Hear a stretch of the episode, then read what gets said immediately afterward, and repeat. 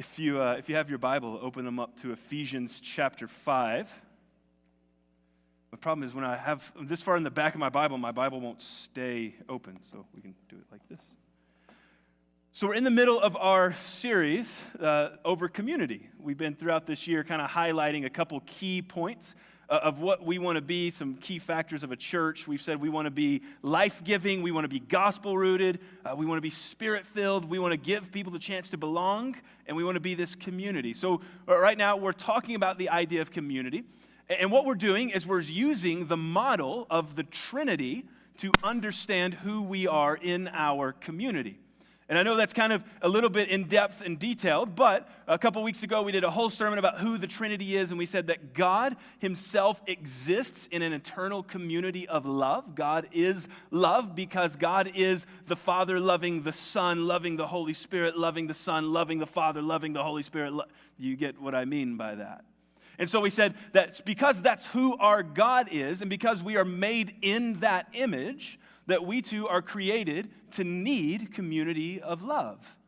And so we're exploring how all of this works out as we open up and explore Paul's letter to the Ephesians. I was studying this week, and I came across this quote. I just had to give it to you, because sometimes people that are far, far smarter than me actually say what I'm trying to say, and Eugene Peterson just did that in an incredible way. Here's his quote. I put it on the screen for you. God is God only relationally, Father, Son, and Holy Spirit. God creates only relationally. God exists only relationally. God gives only relationally. God is a gather, or the church is a gathering of Christians under the conditions of God's relationality. And Ephesians is an immersion into relationality. I thought that was a really good thing. He said that way better than I could. So we said in the Trinity, there's four basic truths. There's the truth of full equality, that God the Father is fully equal of God the Son, who is fully equal to God the Holy Spirit. But even in that full equality, there is also, number two, glad submission. That's what we're going to talk about today. And then in a couple weeks, we'll do joyful intimacy, that there's joyful intimacy in the Trinity, and there's still mutual difference. So we're breaking down these four things and then layering that over our church community of what that means. So if last week full equality was like the one that we all love and affirm in our Western culture and understanding, this week is like the polar opposite of that, because we as Americans do not like submitting. I'll be honest, I even struggle with this to some extent, and like, I am a class A rule follower to the T. If the rule exists, it exists for a reason, and that reason is probably my benefit. Let's follow all the rules. That was like, I was that kid everyone else hated in school, because I was like, you're not following the rules. I'm going to tell the teacher on you. Follow all the rules. But even I get these moments where like someone tells me something and then my internal instinct is like to rebel against that. So Haley and I will be working out in the gym, and I'll be finishing up some rep that we're doing, and I'll finish up, and she'll look at me and she'll say, you didn't do form very well on that last one. You probably need to go back and redo it. You ever have someone say something like that? And like, that's my wife. I love her more than anything else in the world. And I want to look at her and say, don't talk to me like that. I do what I want to do. You're lucky I'm here at all with you. Like, and then like, so we've had on multiple occasions times where she, out of this pure, just absolute innocent form, wants to say, hey, Phillip. Ooh, she doesn't say that. She wants to say, hey, Phillip, you're going to hurt yourself if you do that exercise like that. You need to pay attention to your form. And then I'll come off and be like, my form was just fine, thank you very much, as if I can see it. And then multiple times we've had this conversation that I have to come back and apologize to her. And I, like, yeah, that's fine if it happens once, but I can't tell you how many times we've had this exact interchange of words. So, like, even in my own DNA, there's something about, like, submitting that I absolutely hate and want to rebel against.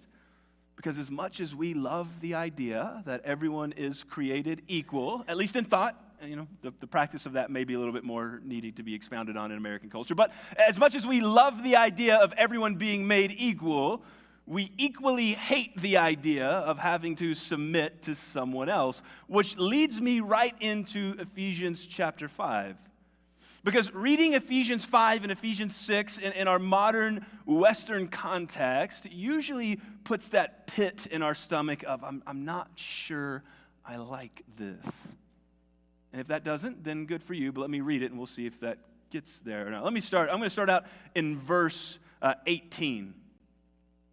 This is Paul writing to the church, and he says, don't get drunk with wine, which leads to reckless living, but be filled by the Spirit. And he's going to go on and explain what that looks like. Filled by the Spirit, speaking to one another in psalms and hymns and spiritual songs, singing and making music with your heart unto the Lord, giving thanks always for everything to God the Father in the name of our Lord Jesus Christ. And then he drops this one in verse 21, submitting to one another in fear of Christ. Now, a lot of times we start out with verse 22 and we miss that first point. And what we end up doing when we start with verse 22 and miss this first part of everyone submit, we lead ourselves into some problematic interpretation. So I want to start there. And with that key verse in mind, then we jump into verse 22. So everyone submit to one another in fear of Christ. Verse 22, wives, submit to your husband as to the Lord. Because the husband is the head of the wife, as Christ is the head of the church. He is the Savior of the body. Now, as the church submits to Christ, so also wives are to submit to their husbands in everything.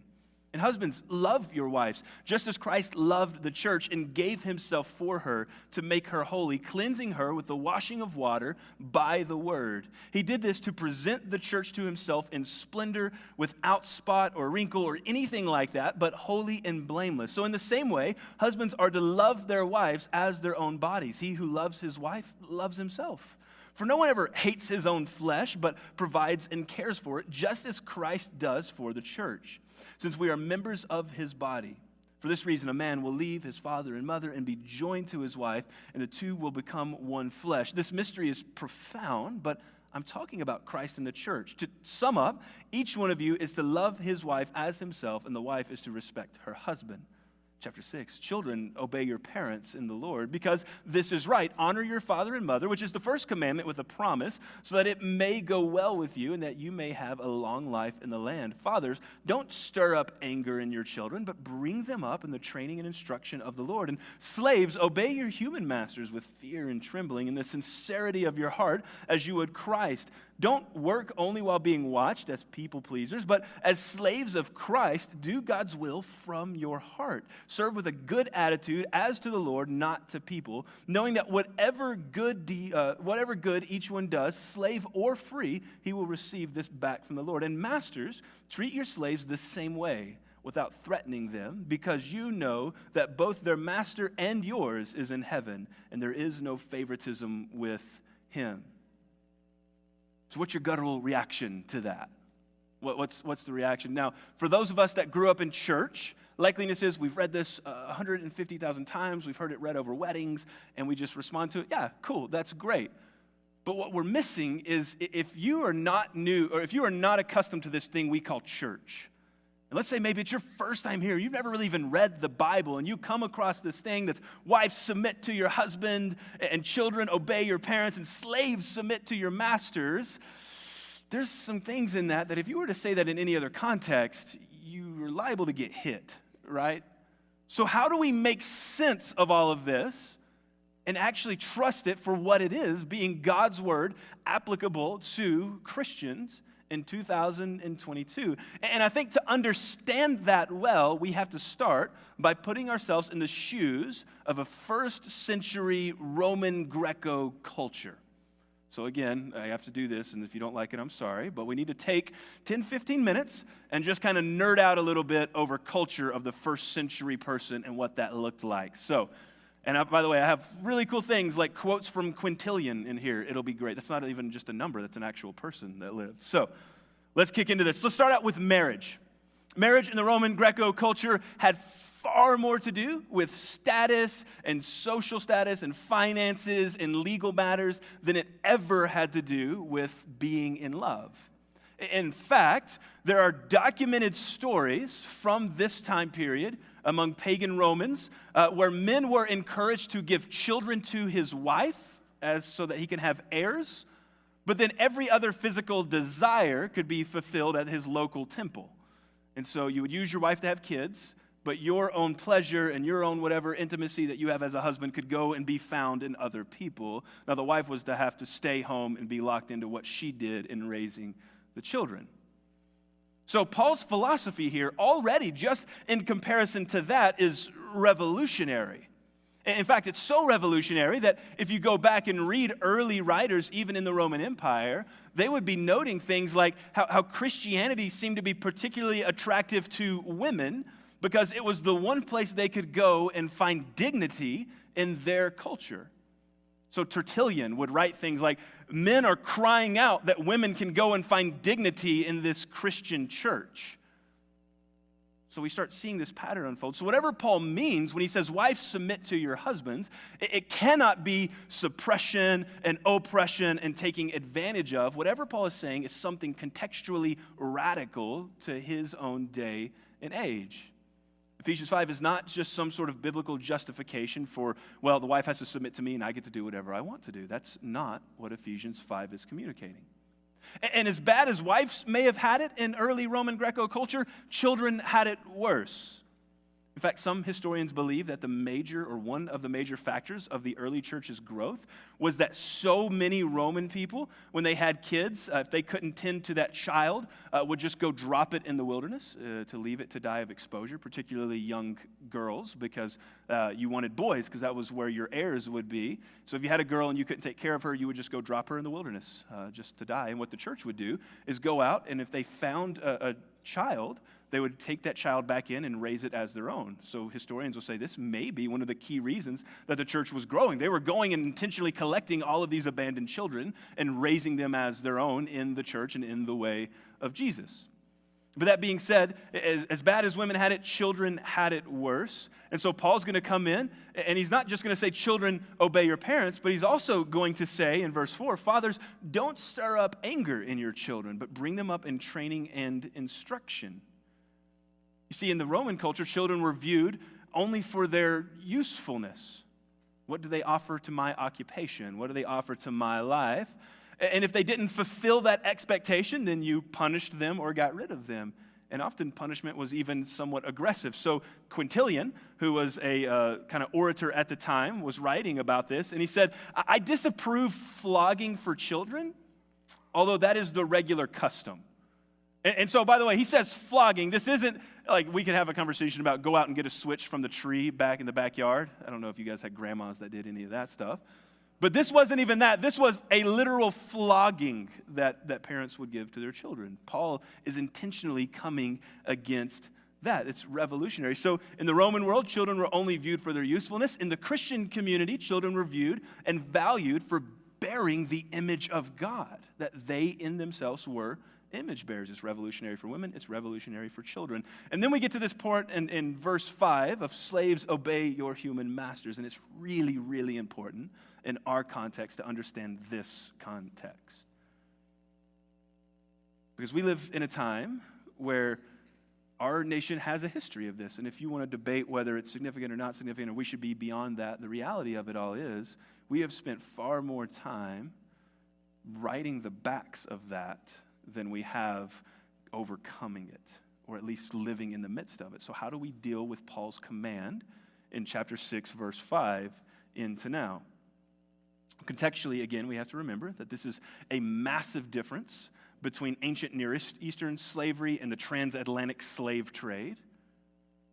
And so Paul will never, ever justify the treatment of a slave based on ethnic race or nationality or anything like that. He will never allow justification for any sort of inhumane treatment. In fact, we studied thoroughly last year the book of Philemon, where Paul's going to send Philemon back to, or send Onesimus back to Philemon and say, hey, I need you to treat him rightly, Philemon. So rather, what Paul is dealing with here is this idea that often gets translated sometimes as bondservants. And so what bondservant is it's where someone would willingly choose to work for a property owner for a determined amount of time, and at the end of that time, that servant was set free. So they would come in, and they would say, hey, if you'll pay me this, give me a place to live, feed me, I will work your land for you, and then I will become your slave, so to speak. These were contractual arrangements between family, and there are definitely examples of where this was abused and not used correctly. But N.T. Wright, who is a famous theologian and scholar, he looks at this and he says, the Roman world ran on slavery much like our world runs on electricity. And so estimated 33% of ancient Romans were slaves. That's one out of every three people lived in this kind of relationship. And so Paul, rather than kind of to upend the system as a whole, which would have been seen as scandalous or threatening or possibly even treasonous at his time, Paul is far more interested in giving dignity to slaves. And it's the church then, because of this, that's starting to take the first steps to stand against slavery in all of recorded history. So again, old Greek author, guy named Aristides, here's what he wrote. If any Christians have male or female slaves and they persuade them to become Christians, they call them brother without distinction. This is a guy 80 years after Paul's writing, not a Christian himself, but he's looking at this and he's saying, hey, these slaves that are call themselves Christians, when they come to the gathering that is the church, they no longer are considered slaves, but they're called brother and sister.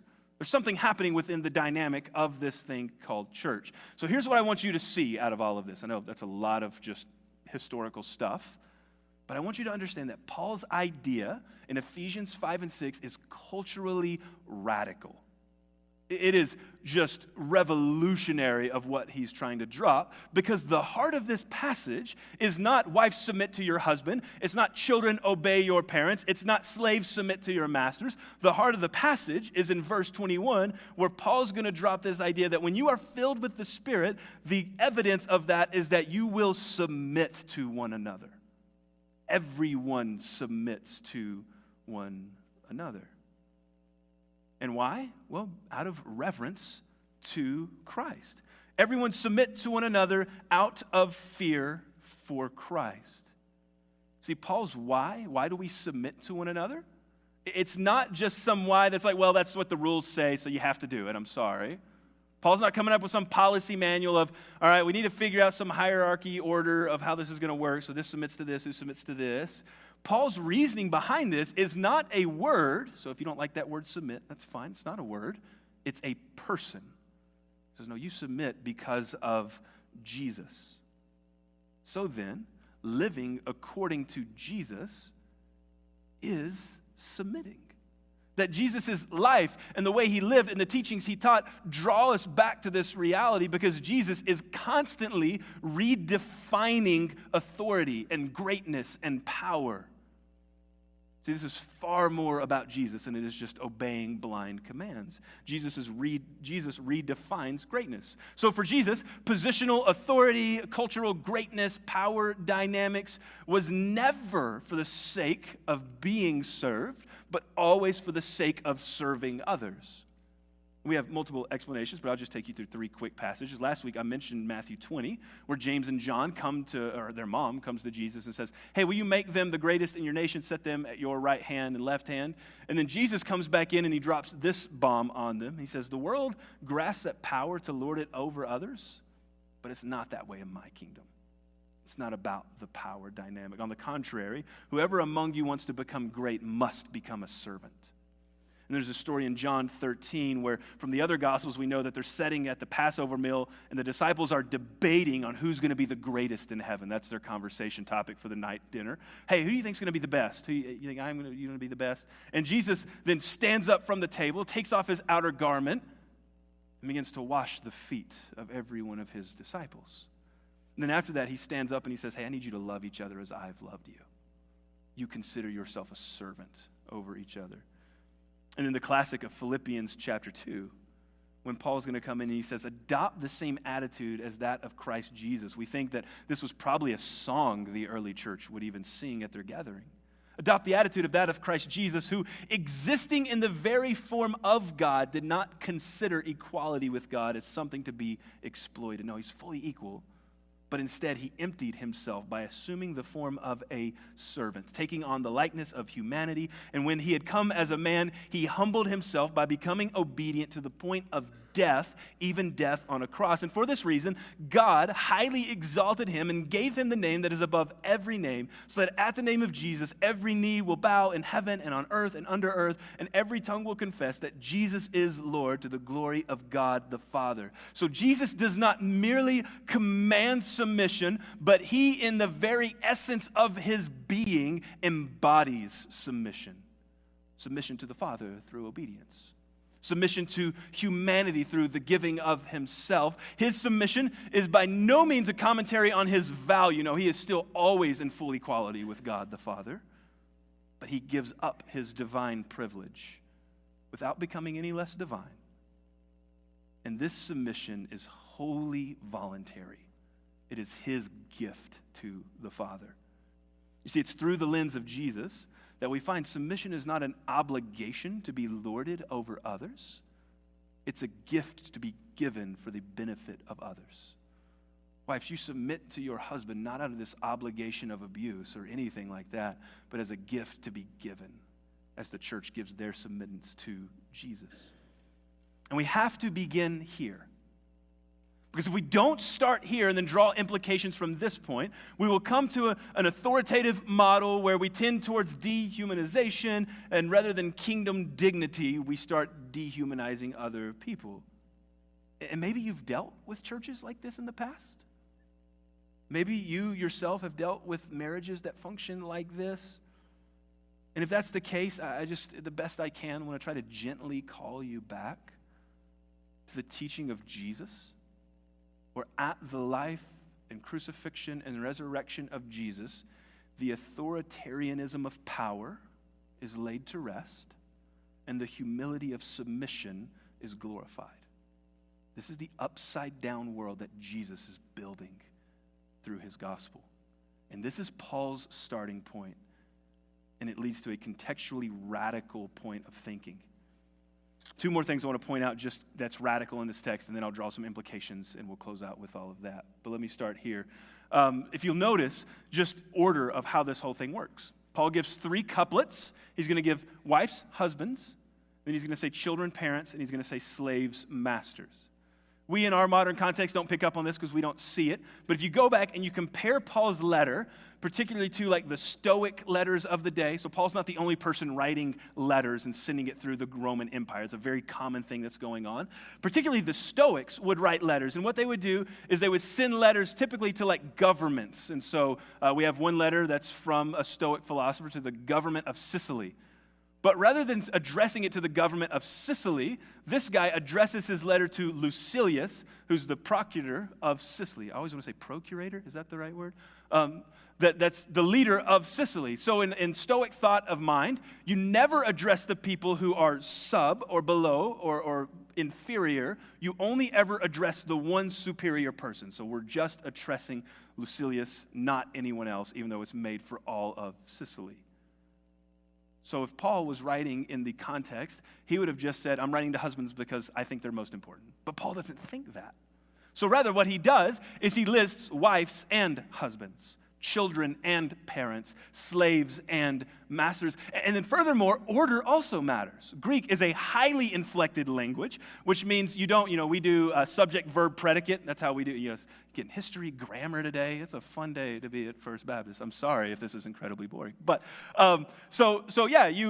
we have subject, verb, predicate. That's how you say it. But in Greek, you can actually put the words in whatever order you want, and the ending of the word determines its functionality in the sentence. And so the way Greek works is you always put the most important thing first. So most of the time when Paul's going to write, even if Jesus is the predicate of the sentence, Paul's going to put the name of Jesus first because it's most important.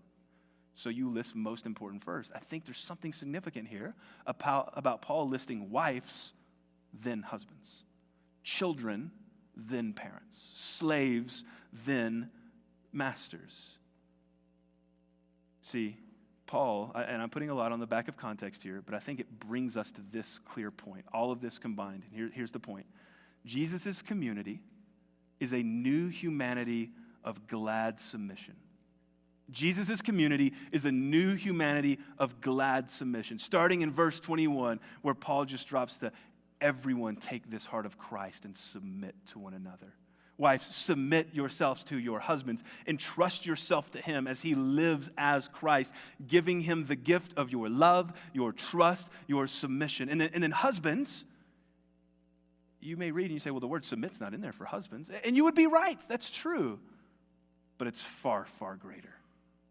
Husbands, love your wives as Christ loved the church. And then the next two words are, and gave. that Jesus loves and he gives himself. Husband, you love your wife like Jesus loves the church, and you give yourself for her. And when I say give yourself, and when Paul says give yourself, what he means is not just a little bit of your time. You give everything you are to that one person. You sacrifice everything you have. You lay down your entire life. You absorb every last cost for this one person you've been given to love. Do you know what we call that? I could give it to you this way. If you play a sport for Eastern or for a sports team and your coach comes to you and says, I need you to give everything you have for this team. That doesn't mean that you get the freedom then to go that night, eat 17 donuts and a bag of popcorn and come back to practice the next day. And be like, I gave everything. I ate some donuts. No, give everything means that you give your diet, you give your time, you give your effort, you give your energy, you give your knowledge, you give your talents for the sake of something that's more than you. This is what Paul's talking about when it comes to husbands and marriage. Another way we might say that when we say give everything is you submit yourself to that. You say, it's not about me, it's all about you. You submit your time, your training, your talents, your team. And children, submit to your parents through obedience. But then he's going to come in and say, parents, train and build up your children. You know what it takes to train up and build up children? Time, hobbies, giving up your own desires for the sake of that one-year-old that wants to cry every single time you take them out in public. And so you're standing there at the restaurant while everyone else is sitting, eating, doing this. Right? Do you know what you call that? That's submitting to a one-year-old. It's a weird way of thinking about it, but you're saying, hey, I'm going to give up my time for this meal for the sake of entertaining this child. This is Paul's expectation for every relationship within the church. And we could keep on. I don't have time for that. But it's worth noting in this that Paul's going to go through and he's going to give all of these commands of wives and husbands and children and parents and slaves and masters, but he doesn't give any practicals. And I think that we a lot of times in the church really wish that Paul would have given us some practicals, because what we often do is we read this and we give a bunch of okay-sos. We read, wife, submit to your husband. Husbands, love your wife. Okay, so husbands should control all the finances. But is that what the Bible says? It doesn't say that. If Paul wanted to have said that, he would have said, husbands, love your wife and make sure to manage the finances really well. But Paul doesn't say that. We read this and we think, okay, so women should stay at home with the children while men go out to work. But does the text say that? It doesn't say that. See, Paul is not just writing for one particular culture in one particular context. Paul, I think, knows that he's writing in a way that is going to traverse time span of thousands of years and be just as relevant today as it was back then. So he doesn't give you practicals. Instead, he just says, no, it's a heart issue. No, Paul isn't saying, okay, so men get to make all the family decisions and wives are just the skier behind the boat getting flung about and they just have to go wherever he pleases. That's never the story the Bible tells. The fact is, Paul is not interested in giving practicals of how this plays out, because it's going to vary from culture to culture, to family to family, to marriage to marriage. Rather, Paul is far more interested in building a culture behind the command rather than reading off every list of possible situations. And we could go on that too, but here's the point if we want to extend this a little bit further. Jesus' community is a new humanity of glad submission where everyone submits. Where everyone submits. Philippians 2:3, before he gives that poem about Jesus, says this, don't do anything out of selfishness, but always consider the other more important. The Bible expects that we, in the image of God, are fully equal, but we are always willing to gladly submit to one another. Why? One more quote. Richard Foster, who's a profound Christian author, he writes this. He says, submission is the spiritual discipline that frees us from the everlasting burden of always needing to get our own way. How do you like that as a burden? The burden of needing to get your own way. Submission is a spiritual discipline that frees us from the everlasting burden of always needing to get our own way. In submission, we are learning to hold things lightly. We are also learning to diligently watch over the spirit in which we hold others, honoring them, preferring them, and loving them. An absolute vital part of church community is submitting, giving up yourself for the sake of others, giving up your time for the sake of many, giving up your resources for the sake of someone that may need it more. Now, if you've been listening closely, and if you've read this closely, you'll notice that Paul's commands in chapter 5 and 6 actually never once are directly dealing with the church. Now, he'll say things like, now, this is like Jesus and the church, but he never gives any commands within the church. So why does Paul choose to focus marriage and family and work rather than focus church? And to be fair, this is an argument from implication rather than an argument given in the text explicitly. But I think if we could go back in time and ask Paul, he would say something along the lines of, the practice of sincere, glad submission always starts in the commonplace. The practice of sincere, glad submission always starts in the commonplace. Before this practice of submitting can ever be healthy and applied within a context of the church, it must start in the most common of places. It must start in your home. See, I think I've come to the conclusion that anyone can submit an hour of their time, right? It is not that difficult for the millionaire businessman to give an hour of his time in the soup kitchen and submit to a homeless person. It's noble, charitable, that's great. It's not hard. What's far more difficult is to go home and to have him give everything he is to his wife. You see, it's home where we find our Christianity most challenged usually. Home is where it gets messy because it's where we're often at our worst. Home is where our devotional love to Jesus is most tested. Home is where we come as close to possible to this. And Paul understands that a strong church begins with strong marriages and strong families that take their standard rhythm of submitting and they carry it with them as they encounter one another spiritually in their own Christian community. So Ephesians 5 then is a radical call to submission in every relational category. But most prominent are the relationships you deal with on a day-to-day basis. Husbands and wives, children and parents.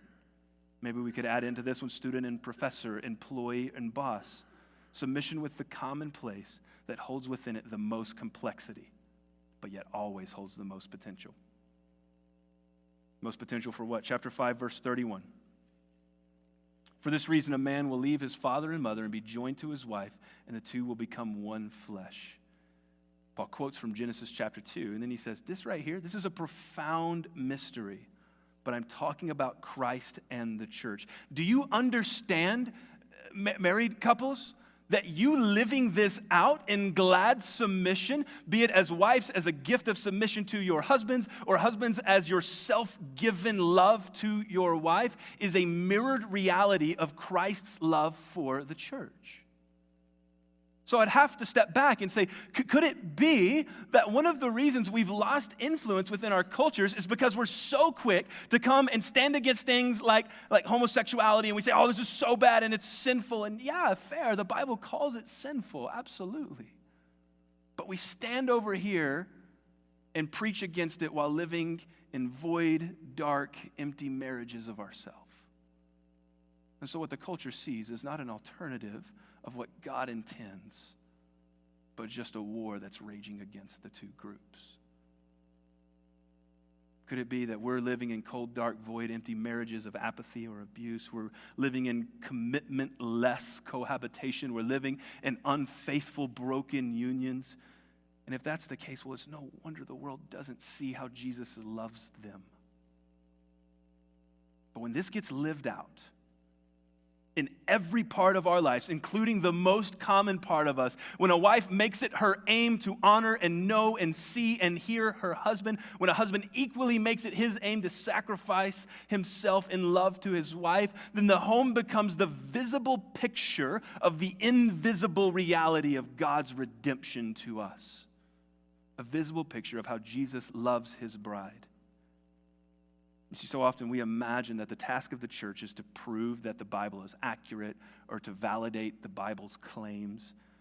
And yeah, there's a part of that that's true, but I think we miss it because the task of the church far more often is to be a picture of the dignified, abundant life that Jesus has offered within the biblical story that starts with the eternal triune Godhead, where all are fully equal, but all live in glad submission. So what do we do? What do we do? We have this tendency when we read stuff like this to then turn it around and say stuff like, you need to submit your time, your tithe, and your talents. And we make it all start with a T, and it sounds really pretty, and alliteration, right? But that's not what Paul does. Paul's not saying, hey, I want you to come and submit all this stuff to the church. Paul's saying, no, you need to go back to your most common place and see how this applies to you wherever you may be. That you should take a posture of submittance in your everyday life that leaks then into the church, leading us to live. And it's a phrase that he drops some 11 times in this passage. It's the phrase, as Christ, or something along those lines. So over and over again, Paul's going to say, submit to one another as to Christ. Wives, submit to your husbands as you do to the Lord. Husbands, love your wives as Christ loves the church. Children, obey your parents in the Lord, and we could go on. But here's the idea. This is not just a command for wives or children or workers or slaves. This is a command for all of us, me included. So what might it look like if we took Jesus' methodology seriously? If we became a church of glad submittance? And the typical answer is we would say things, well, we would just get walked all over. We would constantly be getting walked over. We would just be getting taken advantage of. Philip, we would get crucified out there if we were to try this. And might I just remind you that that's exactly what happened to Jesus. And what did God do with it? How did God take Jesus' submittance, which led to his crucifixion, that then leads to Jesus having the name above every name? You see, it's in God's upside down kingdom that those who submit become great. This is what the Bible wants us to be. It's what it wants us to do. Now, how that works out in your own individual life is something you need to pray and ask God about. Who do you need to submit to? Who do you need to reach out to? How does this work? So I'm going to give you a few minutes just to pray about that as we sing. Maybe you've just never submitted to Christ in the first place, and you want to come do that this morning so that you can see how God takes humble submittance and elevates it to forgiveness and grace and all the amazing things of abundant life. I'll be right here. I'd love to pray with you. If not, maybe you just need to ask, what does this look like if I apply it in my most common place? And how do I become more like Jesus as I serve him? Father God, we thank you for today. We thank you for just this text. I pray that you would help us to see the value of glad submittance. God, that we are to be a people who submit to you and to one another, not out of this idea of being humiliated or thinking there's an offset of dignity. No, we know we are all fully equal, made in your image. But to live like Jesus lived, God, give us that heart through the power of your Spirit. It's in Christ's name we pray. Amen. Let's stand.